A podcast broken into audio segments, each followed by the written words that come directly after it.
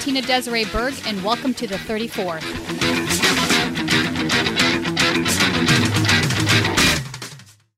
Hi, Senator Sanders. My name is Kenneth Mejia. What advice do you have for young people like me who are running for Congress and want to help our nation with wealth and income equality for all and not just the privileged few? Well, Kenneth, congratulations.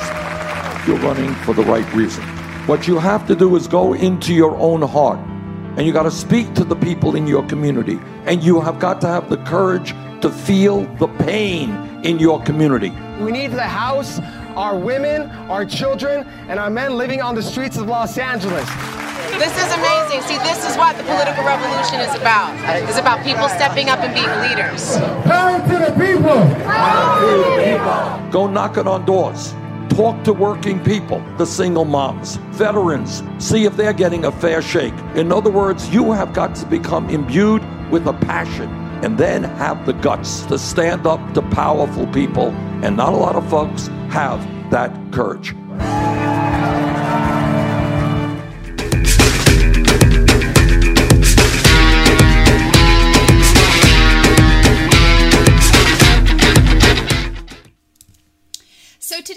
Kenneth Mejia with us, who is running as a congressional candidate under the Green Party ticket here in District 34. Welcome, Ken. Hi, Tina. Welcome. Thank you for having me. Absolutely. Um, I'm actually really excited to talk with you about your um, election cycle. When we first met, you were running as a write-in candidate, and this was 2016 during the Bernie Sanders primary, and you were running as a write-in candidate and as a Democrat. So tell us a little bit about your journey from becoming, um, from leaving the Democratic Party to becoming a Green Party candidate. Right. So uh, before I was a Green or any other party, I was a Democrat. And in 2016, I actually was very inspired by Bernie that there was a politician who actually cared about people, didn't care about corporations, and was speaking to my values and to many people's values, especially the youth. And I was 25 at the time, and so I decided to run as a write-in because I figured, all right, Bernie's going to win. I need to make sure he has some help.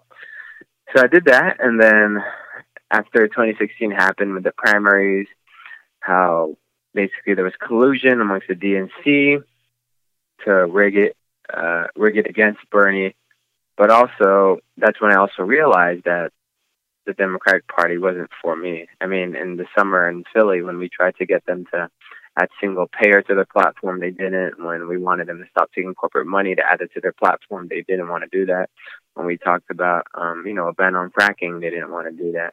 And so I just figure I, I need to find a party that works and is already stands with my values. And that's when I found the Green Party. And that's when I joined right after the DNC. And since then, you know, they, they, they have all the values that progressives stand for. Uh, the only difference is we're much smaller and we don't have a lot of funding. So it's a little bit harder and definitely more, uh, you know, organizational issues that uh, we, we need to work on, but it is definitely the party that represents me. Right. And as a write-in candidate, didn't you secure about 2% of the vote? yeah, I got a, it's like over a, a thousand one hundred forty four or something like that. A thousand two hundred, something pretty, around there. That's pretty substantial at four. a yeah for candidate. a month, two months. Yeah. Well, I remember when we were canvassing, we were taking your flyers along with the Bernie ones and handing them out. So, so that was a good start. Um, so now you're running as the Green Party candidate. You made it through the primary, and there was what 18 Democrats in the primary, and I think one Libertarian, something like this. So you know, yeah. just... So in 2017, yeah, we ran against. Um, there were 24 candidates, and 24. we got seventh, and we basically tied with we tied with fourth, fifth, and sixth because we all got five percent. So that was that was last year, and so we did pretty well considering we did it as a green. Mm-hmm. And so now it's you and Jimmy Gomez um, that are headed into the general on November 6th. And, you know, mm-hmm. J- Jimmy walks the progressive, or he talks the progressive talk, but he doesn't walk the progressive walk. And when I say that, right. you know, we could have many examples. He's taken money from Anthem, uh, Verizon, Time Warner Cable, Monsanto, Goldman Sachs, Citigroup, um, um, Lockheed Martin, Bank of America. These are just some of the ones that I'm yep. aware of. So he actually, when he gets Navient. Yeah, yes. Navient. In fact, I wanted to ask you about Navient. Let's talk about that for a second. Navient, um, for folks that don't know, they are the biggest processor of student loan debt in the country. At the California Department of Justice, we've worked hard to protect our students from unscrupulous businesses that would steal their American dream. Whether it's a for profit college or a federal government contractor, no business gets to cheat our students and get away with it. This week, the state of California will be filing a lawsuit against Navient Corporation and its subsidiaries for misconduct in student loan servicing and in debt collection. We are announcing this lawsuit against the nation's largest student loan servicer for systematically and illegally failing our borrowers at all stages of the repayment process. Navient, which many of you may remember more by the former name Sallie Mae, services and collects on approximately 12 million borrowers' private and federal student loans, including some 1.5 million borrowers here in California. in our complaint, we will allege that Navient and its subsidiaries, Pioneer and General Revenue Corporation, misled students on some very critical information, from their repayment options to collection fees to the rights of borrowers who have since become disabled. So obviously, if you're taking money from them, you're not going to fight for things like college for all. What is your stance on that? Of course, and that and that's what a lot of liberal Democrats will do, especially if they visibly show that they're progressive. They'll sign on to a lot of bills mm-hmm. that are good, but they know they won't pass. That's number one, and number two, they still take money from the people who are against that. So, you know, my take is that it's disappointing. They're the largest student debt collector. We live in a district where, you know, just one out of every five people have a college degree here. And um, what we need is to make college uh, a human right. And mm-hmm. you can't do that when, you, when you're taking it from these, these basically, right. these people. Navient is, is actually in a lawsuit, um, where, you know, in California for uh, unlaw- unlawful business practices where basically um, borrowers overpaid their student loans, and Navient wasn't recording that. So it's like, how are you gonna say you're for education as a right and then sign on to something that you know it's not that's not going to pass, but also take money from the people who are against it. Right, right. I, you know, I'm a strong believer that there so is we, quid yeah. pro quo. I mean, I don't understand why these candidates and Jimmy's guilty of this. He says all the time that there's no quid pro quo, but I don't believe it. Right. Yeah. It is, and uh, that's why we're fighting for, in our party fights for uh, tuition-free public college and canceling student debt. Right. So now, you know, and on that note, I'm Gen X, you're a millennial. Um, so I apologize to your generation as a Gen Xer because there was a time when we had tuition free public university and whenever you know when bernie brought this to the forefront of the conversation in 2016 i was very happy about that because i saw the digression where the the defunding of the system had occurred when i was a freshman at uc irvine my uh, tuition to make you have a heart attack was like $380 a quarter. That's it.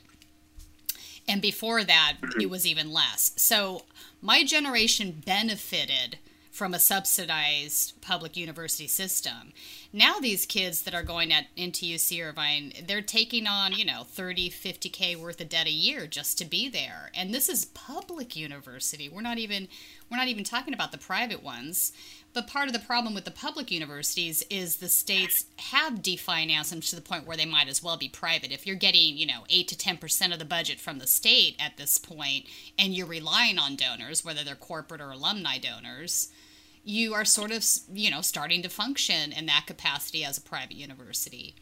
So it's not a good it's not a good thing because I think education is a um, investment in society, and I think it's something that we should prioritize instead of things like the military budget. Um, so let's talk about that for a moment. I know that um, you have some criticism about the military industrial uh, complex. You know, military spending, we spend over 50% of our discretionary budget on military spending. That we are bombing currently seven countries that we have no business in. Many of them are third world countries. So there really is uh, no reason for us to be uh, going out there except actually helping people but. We're not doing that. No, um, stealing resources. It is it, stealing resources exactly.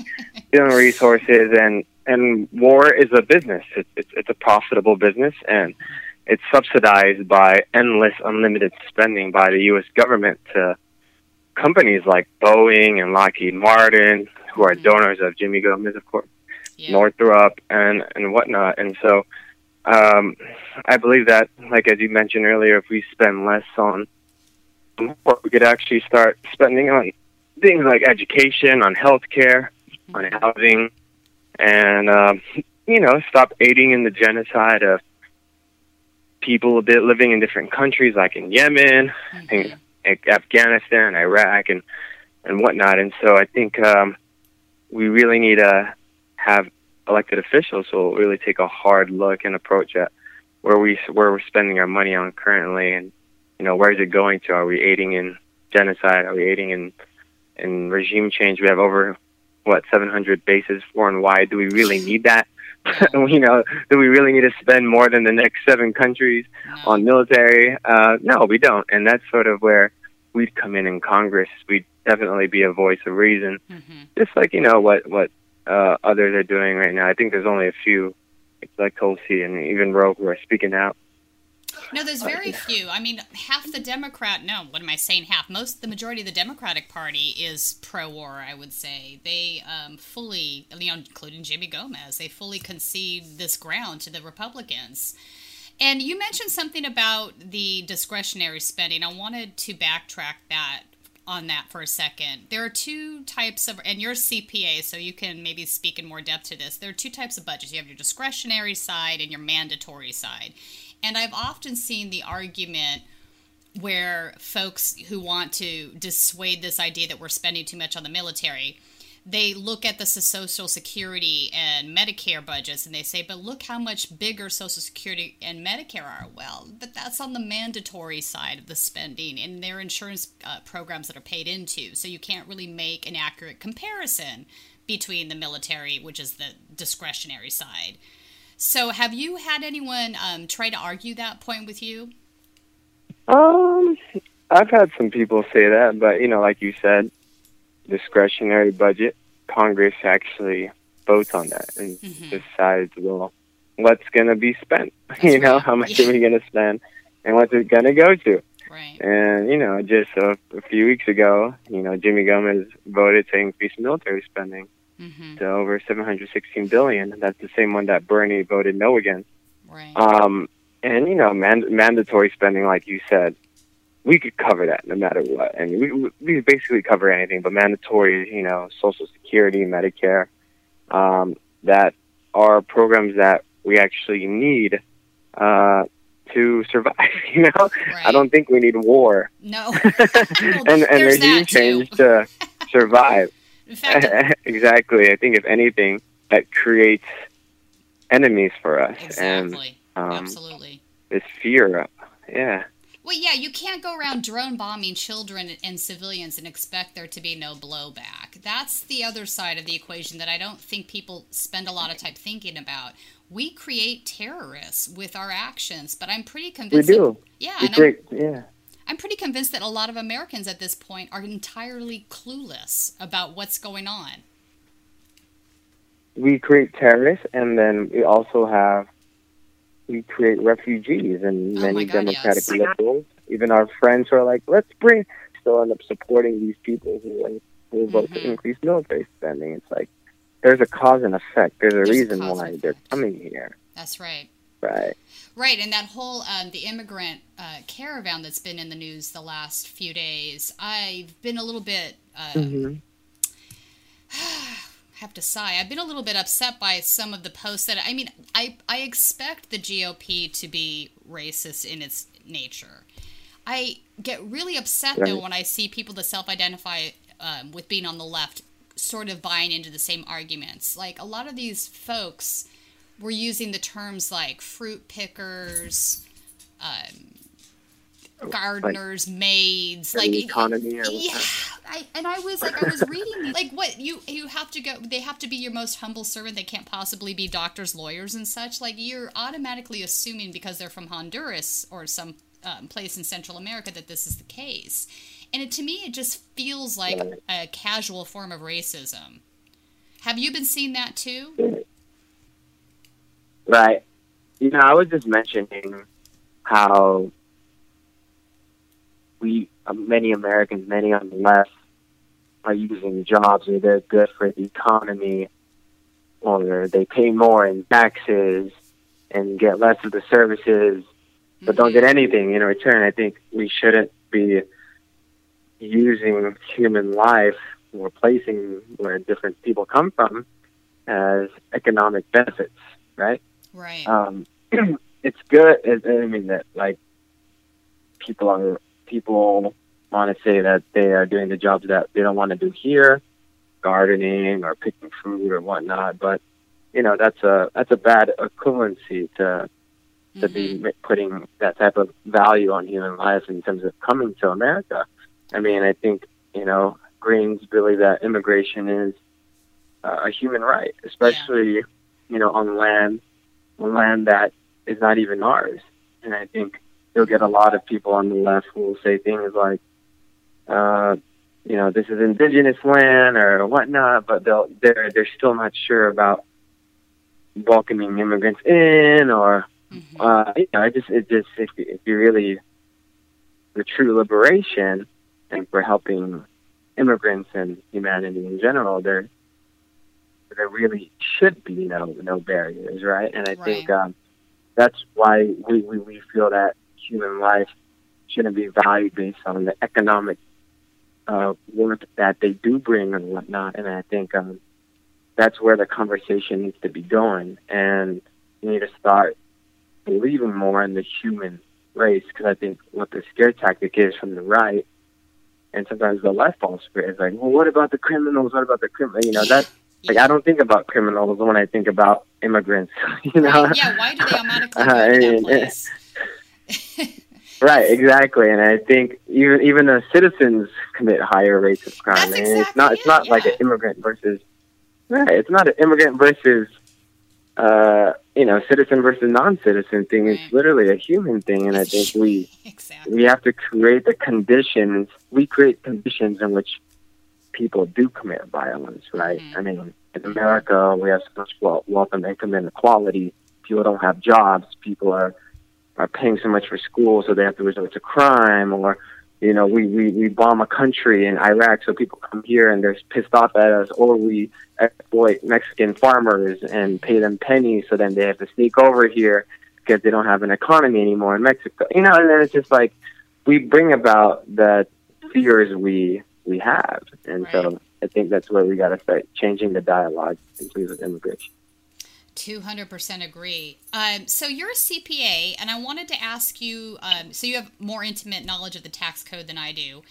And it seems to me that the recent tax scam bill that Trump and the GOP passed is ultimately going to lead to um, increases in middle class uh, taxes. For example, I know union dues will no longer be a write off. Um, et cetera, et cetera. You can go down the list. So it seems to me that come next tax uh, day, there's sort of going to be some sort of a reckoning where people finally maybe make the realization that the plutonomy is the plutonomy and they're just going to keep extracting wealth from the middle class. What is your take on that? Um, are you seeing in your practice um, any worry about next year's tax bill or no? At this point, I would recognize Ranking Member Sanders for an opening statement. Uh, thank you very much, Mr. Chairman. Uh, as you know, this is one of the most important pieces of legislation to come before this committee in recent years. And I have to tell you that I am extremely disappointed uh, that you have allocated only 15 minutes for debate. And that means that there are 11 Republicans on your side, 10 Democrats on my side, who will not have the opportunity to give their opinions about this bill before a vote is cast. Uh, that is wrong, and it is wrong that the Budget Committee has not yet held a single hearing on this tax bill, not one. But I have to say that I do understand why the Budget Committee, and in fact the Finance Committee, has been so reluctant to hold public hearings to engage the American people in this debate. And that is because this legislation is the, a disastrous and unfair piece of legislation which gives huge tax breaks to the people who need it the least, the very, very wealthy. It raises taxes on millions of middle class families at a time when the middle class is struggling. It leaves 13 million more Americans without health insurance while raising premiums 10% a year when we're already paying far higher prices for health care than any other country on earth.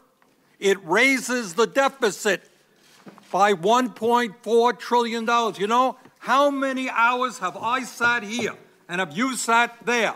And we've seen all the charts and all the discussions about how terrible the deficit is, what it means, leaving this burden to our kids and our grandchildren.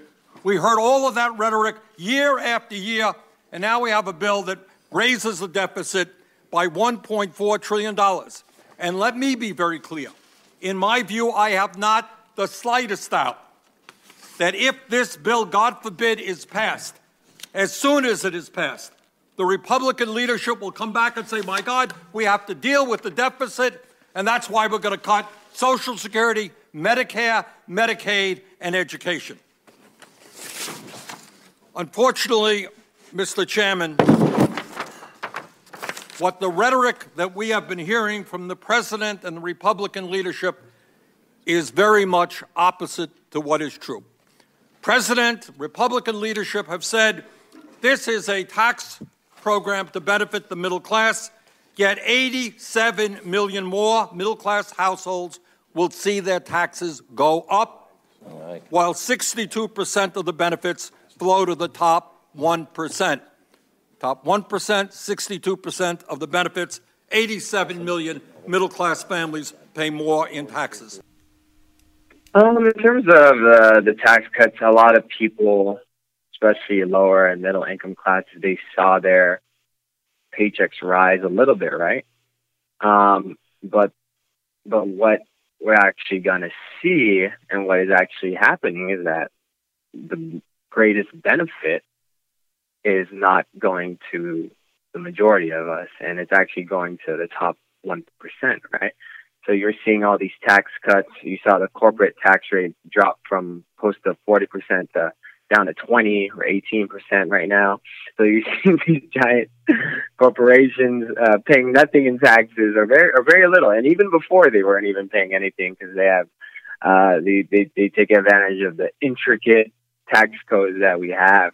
Um, but what we see is that they're throwing these, they're throwing scraps at us. And I think when you are so beat down and people are poor, when you get like a $40 increase in your paycheck or a $50 paycheck or $50 increase in your paycheck, you think like, oh my God, Trump is amazing. He's doing this.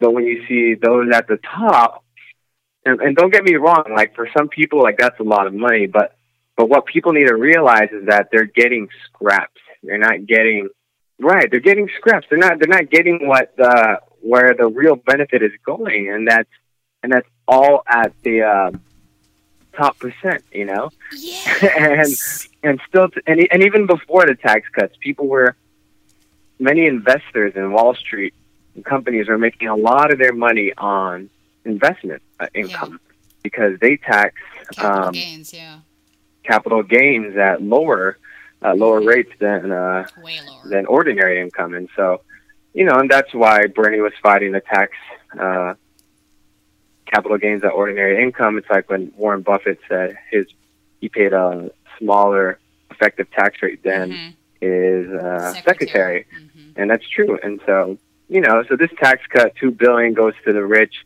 Um, who makes up for that? You know, that's spending that that's spending for social services that that are foregone that go to uh, subsidize the rich, and so yeah.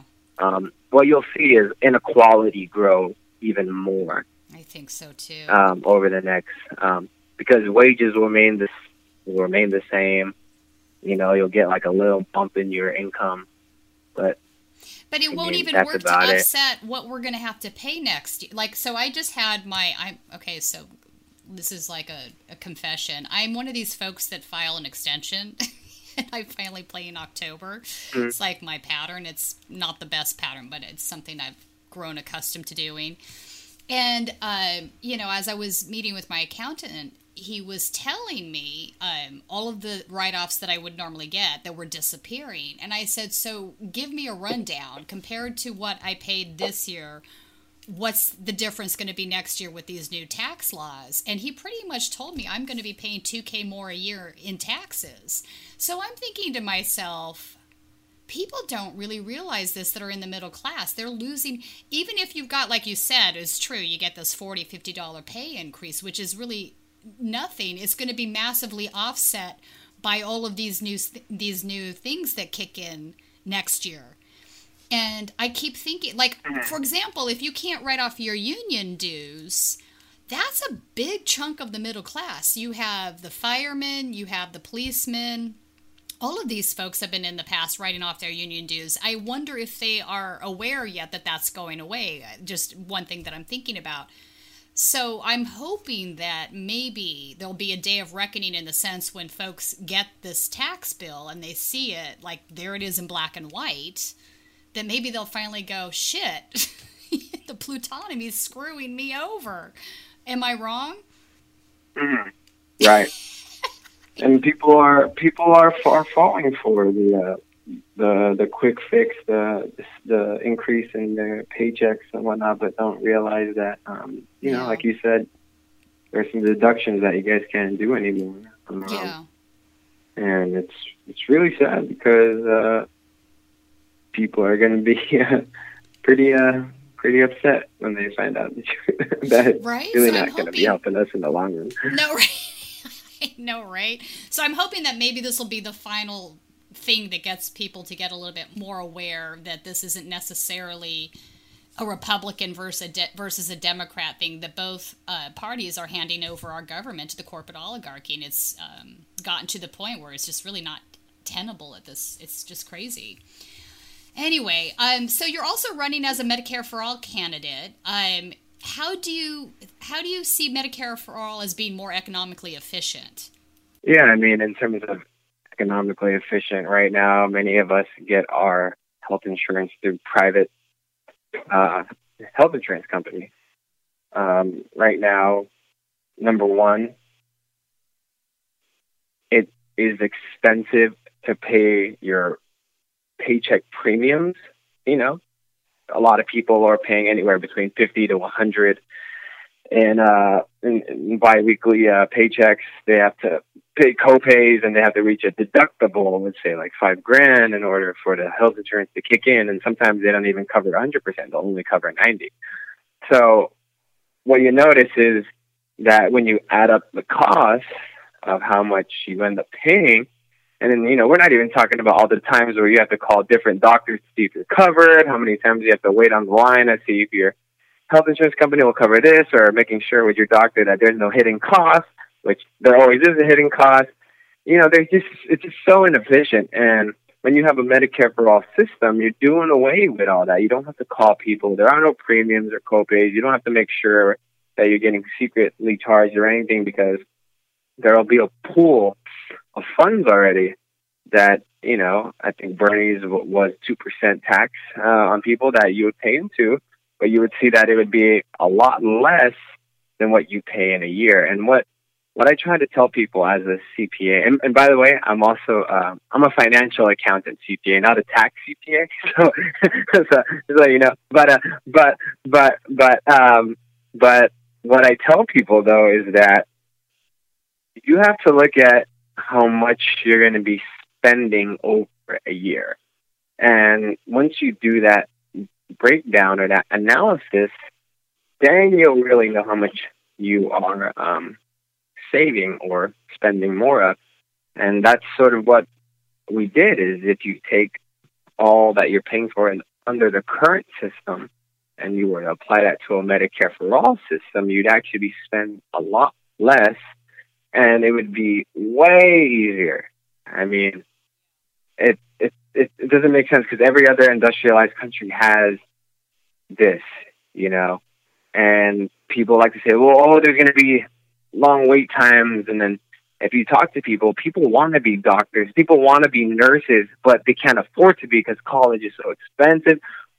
That's where tuition free public college comes in. That's where we could create more jobs. We could create more construction for hospitals, and and you know, everything's just so interconnected that Medicare for all can really, um, you know, fix.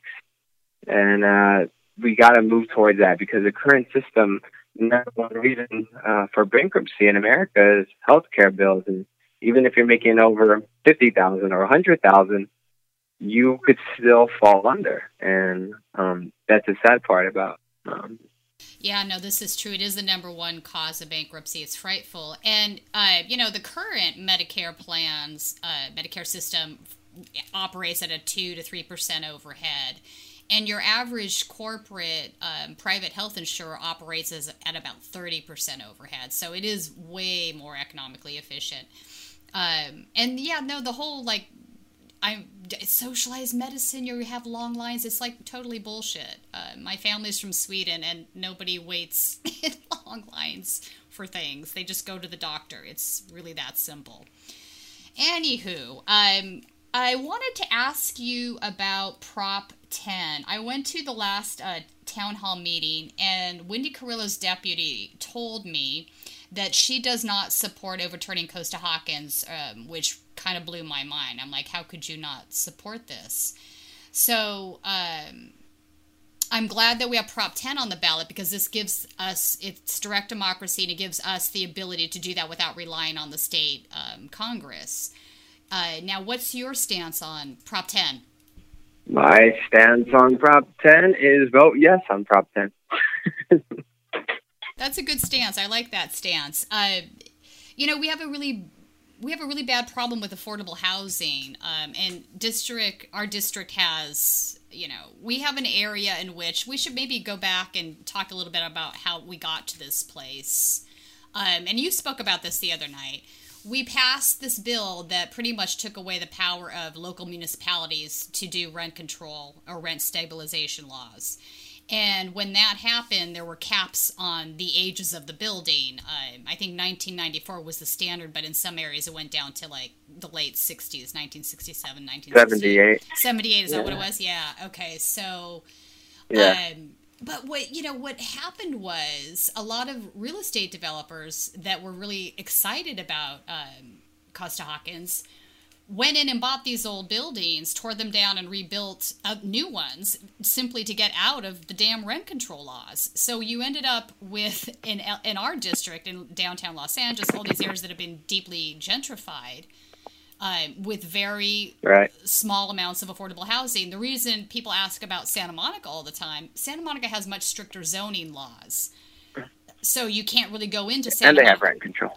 They ha- but yes, they do. But the reason they get around Costa Hawkins is because you can't tear down all those old buildings and rebuild them. They don't have the zoning laws to allow for it the, the way downtown LA did. See what I'm saying? Right. I mean, um, District 34 is probably the battleground district in California or in LA for gentrification. Mm-hmm. And like you like I said, that Costa Hawkins Act was passed with basically real estate money from realtors and developers, not from common folk. Right. And I think that's where uh, a lot of the opposition is trying to use is like, oh, it hurts it hurts mom and pop landlords. It's a lie. it uh, it's a a big yeah. lie. Um, and more people are getting displaced than than the buildings uh, that are being brought up. And many of the new buildings, you know, over 90% are market rate luxury housing that people cannot afford. So it's only right that we at least repeal the law that bars expanding rent control to cities uh, to have that power because they're the ones who really see it. And you know, I don't even have, to be honest, I don't even have a lot of faith in the LA City Council to, that when it does pass, or if it does get repealed, that they'll expand the years. You know, maybe they'll just go, okay, we'll go to 1995 like the regular. Like, no, you need to go higher. But there's a, a huge affordable housing shortage here, and that's why we really need to look at different models that have fixed shortages and and have uh, housing as the as a human right, as a principle, and that's what they do in Europe and in, in cities or countries in Austria, like in Vienna. Vienna is the most perfect example that even uh, that that even HUD uh, exemplifies as a great model for public housing.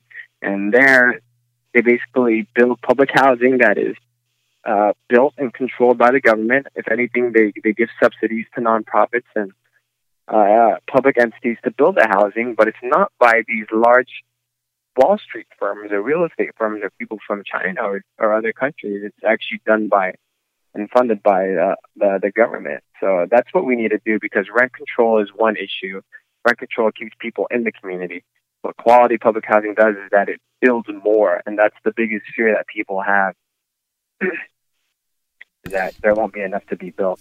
Yeah, no, and that's a valid point. And in fact, if you look at the money that's pouring into the No on Prop 10 campaign, it's Essex Property Trust, it's Equity Residential, Western National Group. These are Wall Street backed uh, REITs. They're they're designed to it's exactly what you says Wall Street money. So they yeah, this is not going to hurt any mom and pop landlords. I'm, you know, I'm guessing that most mom and pop landlords actually might have older buildings that are still covered under rent control anyway. So that's a really bad argument. I'm glad you brought right. it up. Go ahead. I want to mention one thing about also current rent control laws. A lot of also people bring up that, oh, well, we can't make improvements. That's a lie. Under current rent control laws, is that lie. if there are capital improvements, if there are improvements to the, the, the apartment complex, the landlord can charge a difference in an increase. Yeah. So it it is covered. You know, It's not like oh we're not going to make any improvements, uh, so we're not going to make it better. Like no, you can, and it it makes sense. you know, like I get that. Like you made an improvement, you you know you did this, you added a section here or whatnot. Like that that makes economic sense. So that's also another fear that we need to let people know is that under current rent control laws that you can make improvements and charge you know Mm-hmm. Reasonably higher to cover that cost. Indeed. Um, so you were an activist with the LA Tenants Union, um, and they tried. They did this thing that I thought was really interesting. In um, was it Boyle Heights or Echo Park? I can't recall. But they secured a Uh, lower Boyle rent- Heights, Oh. Westlake, yeah. Okay, so tell me a little bit about that story because it's a fabulous story. Right. So in Boyle Heights, the uh, there were tenants at a building near Mariachi Plaza that were getting 80% rent increases, and it's not even under rent control, but they're these, these tenants. They lived here their whole entire life. There many of them working class, Latinx families. They weren't going to leave, and so the community joined in in solidarity, and we used real grassroots activism to win. Um, you know, so number one, they did a rent strike where they would have held their rent. And uh, number two, we did a lot of media blasting, media shaming. Um, we were constantly having news crews covering uh, protest and whatnot of the tenants. We were putting up signs letting the entire community in Boyle Heights know that there are these vulture corporate landlords who were taking over and displacing our community, so they got involved. And number three, we actually went to the landlord's nice mansion on the west side, um, and we people, you know, we we went there, we protested like three times.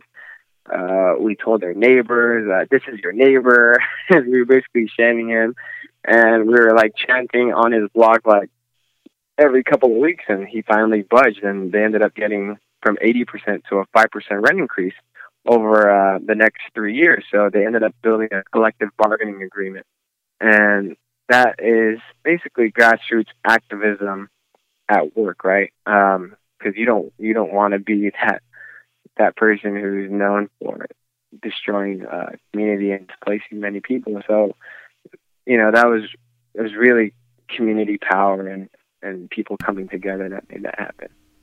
I fully endorse slumlord shaming. Shouldn't feel sorry for them, yeah. No, no, slumlords need to go down. I mean, honestly, you know, if you look at, um, I worked on uh, a few years back when I was a public policy director for a nonprofit. We worked on affordable housing bonds and issues and things, and I took a tour of one of the SROs uh, downtown, and it was absolutely one of the most appalling places I've ever been in. There was cockroaches and all kinds of bugs, just like millions of them running around. There was holes in the walls. There was mildew everywhere. There was one apartment that had no ceiling. Like if you looked up, you would see the plumbing in the bathtub for the unit directly above. You know, and these, these people are paying rent to live in, under these conditions. It's unfucking believable. And seeing, I think mm-hmm. seeing that really kind of changed like really changed my viewpoint on this. I mean, I was always very leftist as it was, but this sort of brought the whole made the whole thing super clear about how fucked up some of these slumlords really are. And the woman that owned the building lives in this exceedingly wealthy neighborhood in the Bay Area. Um, and you sort of think to yourself, "Wow, you you don't even care. You don't care about your tenants. You don't care about the condition of the building." And um, she ended up having to pay a massive lawsuit. The the Inner City Law Center went after her as a slumlord, and they they won a major um, several million dollar tenant lawsuit, which was a good thing. But it sort of gives you a perspective when you see this stuff of how um, you know you as a person you want you sort of want to believe that people are like you and and they're good people and they want to do the right thing in the world and they have empathy for their fellow humans. But then you realize that that's just not true and it's sort of life shattering in a way. Does that make sense? Right. Yeah so no you're you're 100% correct. Yeah so i'm fully endorsing shaming slumlords. Totally down with that. Um so what is what would you say your biggest difference is between you and uh, Jimmy Gomez? Because Jimmy he professes to be a progressive. Um, I feel that he's not as authentic as you are. But how do you perceive the difference? I need someone to bring me to life. I really do believe that all people deserve a chance because life is so hard. It's time we take a stance. We don't want freebies, we just want to advance and help out one another to grow and enhance. For the past 20 years, our costs have been rising. Our pay remains the same, and I assure you we're trying. Trying so hard to live and catch a breath. Trying to survive, but working ourselves to death. Try to go to school, but end up thousands in debt. And then trying to pay it off, and then this job is my gift. And I'm trying to pay off these damn medical bills, but they keep stacking up like a freaking hill. Expensive health insurance, what we see every day. High premiums, deductibles, we simply cannot pay. And living in LA, we need a living wage, so it's time for better days. So let's turn the page. Yeah, I mean, for him, it's very easy to vote the right way. You know, be a co-sponsor on progressive bills that won't pass. Mm-hmm. But you know, number one, we could do that too. But he takes corporate funds from those same people and corporations who oppose things that he stands for, like Medicare for all or college for all.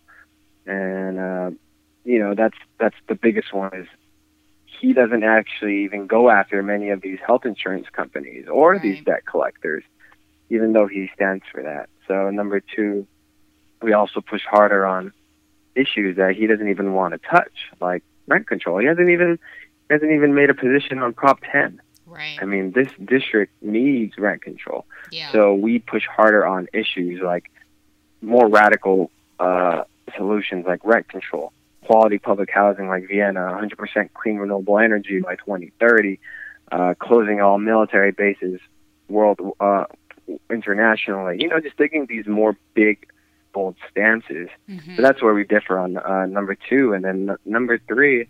um, you know, we we don't we're not obligated to stay in line with uh, the party. You know, as long as we as long as we fight for our communities and what's right, and that's really what Greens are doing. Um, you know, that's what Democrats and Republicans don't have that luxury of doing. They have to always be in lockstep with their party, mm-hmm. and uh, that's that that's that's where we come in as well. You need another voice of reason. You know, that's why Bernie is an independent, you know, slash yeah. helping the Democrats. And then number four, you know, on on some voting too will differ differ. Like me and Jimmy, you know, like he voted to fund DHS, and I he voted to increase military spending. He uh, he voted to uh, to penalize and punish nonviolent protests of Israel. He voted no against um, prison reform. Um, he didn't vote, or or he missed the vote on the Blue Lives Matter bill, which he should have voted, you know, no on. But it's like it's like it's like, you know, and that's sort of also where we differ too on votes. Um, but we also need uh, a congressperson or someone in there who's uh, who's willing to use their power, their position, and their privilege to organize communities. And that's what you don't see. You don't see political politicians organizing on the ground here. Like they just want us here to be just show up to women's marches and march for our lives and march, you know, just all these marches, but they don't want us to do any real groundwork to change um, systemic um, issues that we have here, like poverty. And um, you know, they just say, "Yo, just trust me. That's why I'll fight for you in Congress." It's like, what we're going to do is we're going to we're going to organize our communities. We're going to win the next neighboring district and use this as an organizing tool because you know in Congress we need a majority to pass laws, and there's no way in hell one green is going to do all that. So. But you're authentic. I don't think Jimmy's authentic. Like when you say what you say, I believe you mean it. Like you, I, I you're like Bernie. I know you're authentic. And you know, you mentioned he's he's just a politician. He is a typical politician. You mentioned him abstaining yeah. from a vote. This is the classic move, he's, and I don't know that he's people... a bare minimum Democrat. Yeah. So I mean, when I was um, when I was public policy director, I would I would go to DC and I would knock on their doors and I would I would you know do a form of lobbying for whatever I was working on. Um, you know, I wasn't paid. I was on the board of directors for a nonprofit, so this was a, a volunteer position. But I I did that stuff, and there were there were Congress folks that would say to me, "Will you be okay if I abstain?" And I knew I was never going to get a yes from them. So it, my response was like, yes, I'll take that as a win. So I know when Jimmy says, or when you tell me that Jimmy didn't show up for a vote, he's like playing politics, you know? He's not really standing for anything. Very frustrating. Um, so I want to talk. Right, exactly. Yeah. I want to talk about Charter Amendment uh, B as well, because I think this is an important thing that we're doing here in the city of LA.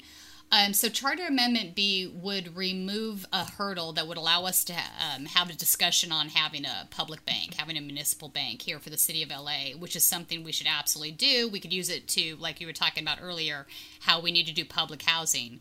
You know, right now we're paying. God, I you know I had the data yesterday. 100 million a year to Wall Street for our, our bond issues. And, interest, yeah. Yeah, like, we. I, so you know I couldn't find a lot of no arguments. I think uh, most folks are on board with this idea, but the LA Times did run at one op ed, and it was just a very dogmatic um, criticism saying, like, well, can we trust the government? Can? And you know, you read this stuff and you're thinking, like, well, we already know we can't trust Wall Street. like, right. Right. And, so, and, um, and, yeah, yeah, that's where a lot of you know you'll even you'll you'll even hear that from conservatives, liberals, and even right. people on the left because they hate city council and the right. mayor, and yeah. so they're like, wait a second, we're going to give right. it to them, and that's sort of where we come in. We run candidates to take over that. No, Kenneth, you're right because it's this it's this sort of dogmatic idea that government boo at private corporations, yay, and which is so fucking stupid. Uh, superficially, you have to understand that that the opposite can be true in both directions. You can have bad government stuff, bad politicians, but don't tell me there aren't bad CEOs in private corporations. Are you kidding me? Open your eyes. So this to me isn't an argument. It's a it's a non sequitur. Um, but where do you stand on the charter? I'm assuming you support it. Yeah, I mean, I'm for uh, I'm for it. Uh, we need to vote yes on it. Like I said, we're paying bank fees, we're paying interest for banks to handle our money um, when we could basically have a public entity, like a public bank, mm-hmm. like they do have in North Dakota. Right. We're in control of the money. We don't have to charge interest to, or pay interest to big banks who are profitable already to handle our money or to yeah. get loans from. We could just get it from ourselves. Yeah. And uh, I'm all for it. You know, I'm all for getting away from privatized uh, uh, banking. To be honest. Yeah, uh, me we too. Just, you know, we just we just need to have people who are in office who oversee that that actually are going to use that in the right places. You know, yeah. not all on the police, but on affordable housing and whatnot.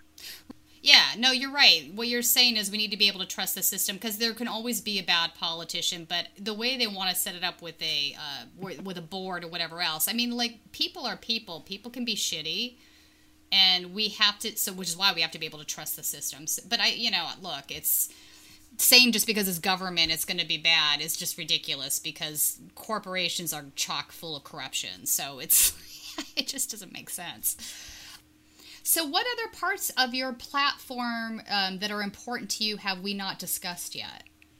Mm, I mean, we talked about healthcare, about housing. We talked yeah. about uh, the environment, uh, education. Uh, electoral reform is a big one. Oh yes, let's that's talk about that. Of, so what? Yeah, talk to me about electoral reform. Where, that is something we need. this is a big one. Yeah, I mean, electoral reform is that that barrier or that thing you have to cross to sort of shape the policies right. and get politicians in office. So, you know, our, our our platform stands for ranked choice voting, or you rank your candidates, not you know you pick one and whoever gets the most wins.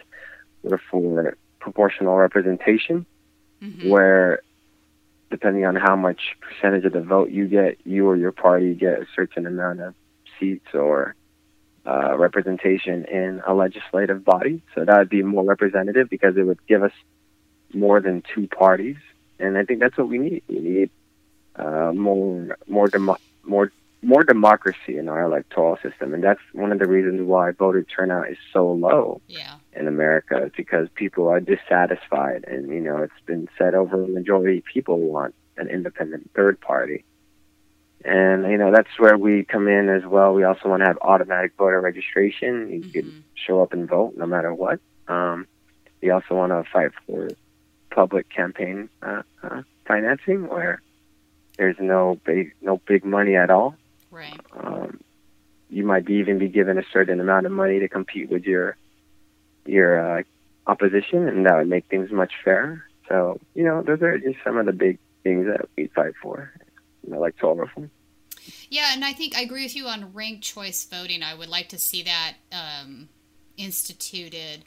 Um, now, you also brought up the uh, proportional representation um, conversation. It, so it sounds almost like um, the Green Party wants to move towards what sounds a little bit more like a parliamentary system. Is is that how you would describe it?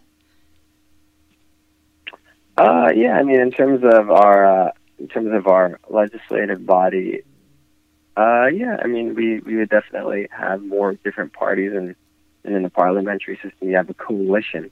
Mm-hmm. And right. that's what we need. We need coalition governments, not just one or the other, which is what we have now. Coalition yeah. governments, you have multiple ideologies and compromise. Right. Like I would like, you know, and I, and I think that we can have that conversation just with solidarity issues in the country. Like I don't understand Democrats that scream at Green Party people. Green Party people, if you're a Democrat, are they are your people. So we need to learn how to coalition, coalition build on the left, I think. The the real Dem thing just slays me. I'm like Bernie Sanders isn't a real Dem. I'm like, yeah, but Joe Manchin is. Do I need to say anything further? you know, we coalesce around ideas. So, yeah. So, um, let me ask you the most important question. Um, are you guys still taking campaign donations? And if so, where can our listeners go to donate money to your campaign if they're interested? Yeah, we're taking money um, up until the election, and maybe even after if you have any fees. But it Oh, really okay. helps us with sending out communication, uh, you know, emails, texts, uh, flyers, reimbursements for volunteers, like with food. Um, we like to take care of our, our volunteers. Uh, we're, we're we're all 100% doing this on our own time. I still work. People are students, workers, retired, or unemployed, and so please donate at MejiaForCongress.com. That's M E J I A, the number four, Congress.com. And uh, yeah, you can donate there. And what's your Twitter handle if people want to follow you? It's at 25 for Congress. Right, 25. That's so fun. That's right. I was looking for your handle the other night and I kept typing in 34 and then I remembered, oh no, that was the original. Um, you were originally running for. Um, I think people got used to 25 Yeah. for Congress. They're like, oh yeah, that, that, that's that's the guy. I'm like, yep, that's me. right.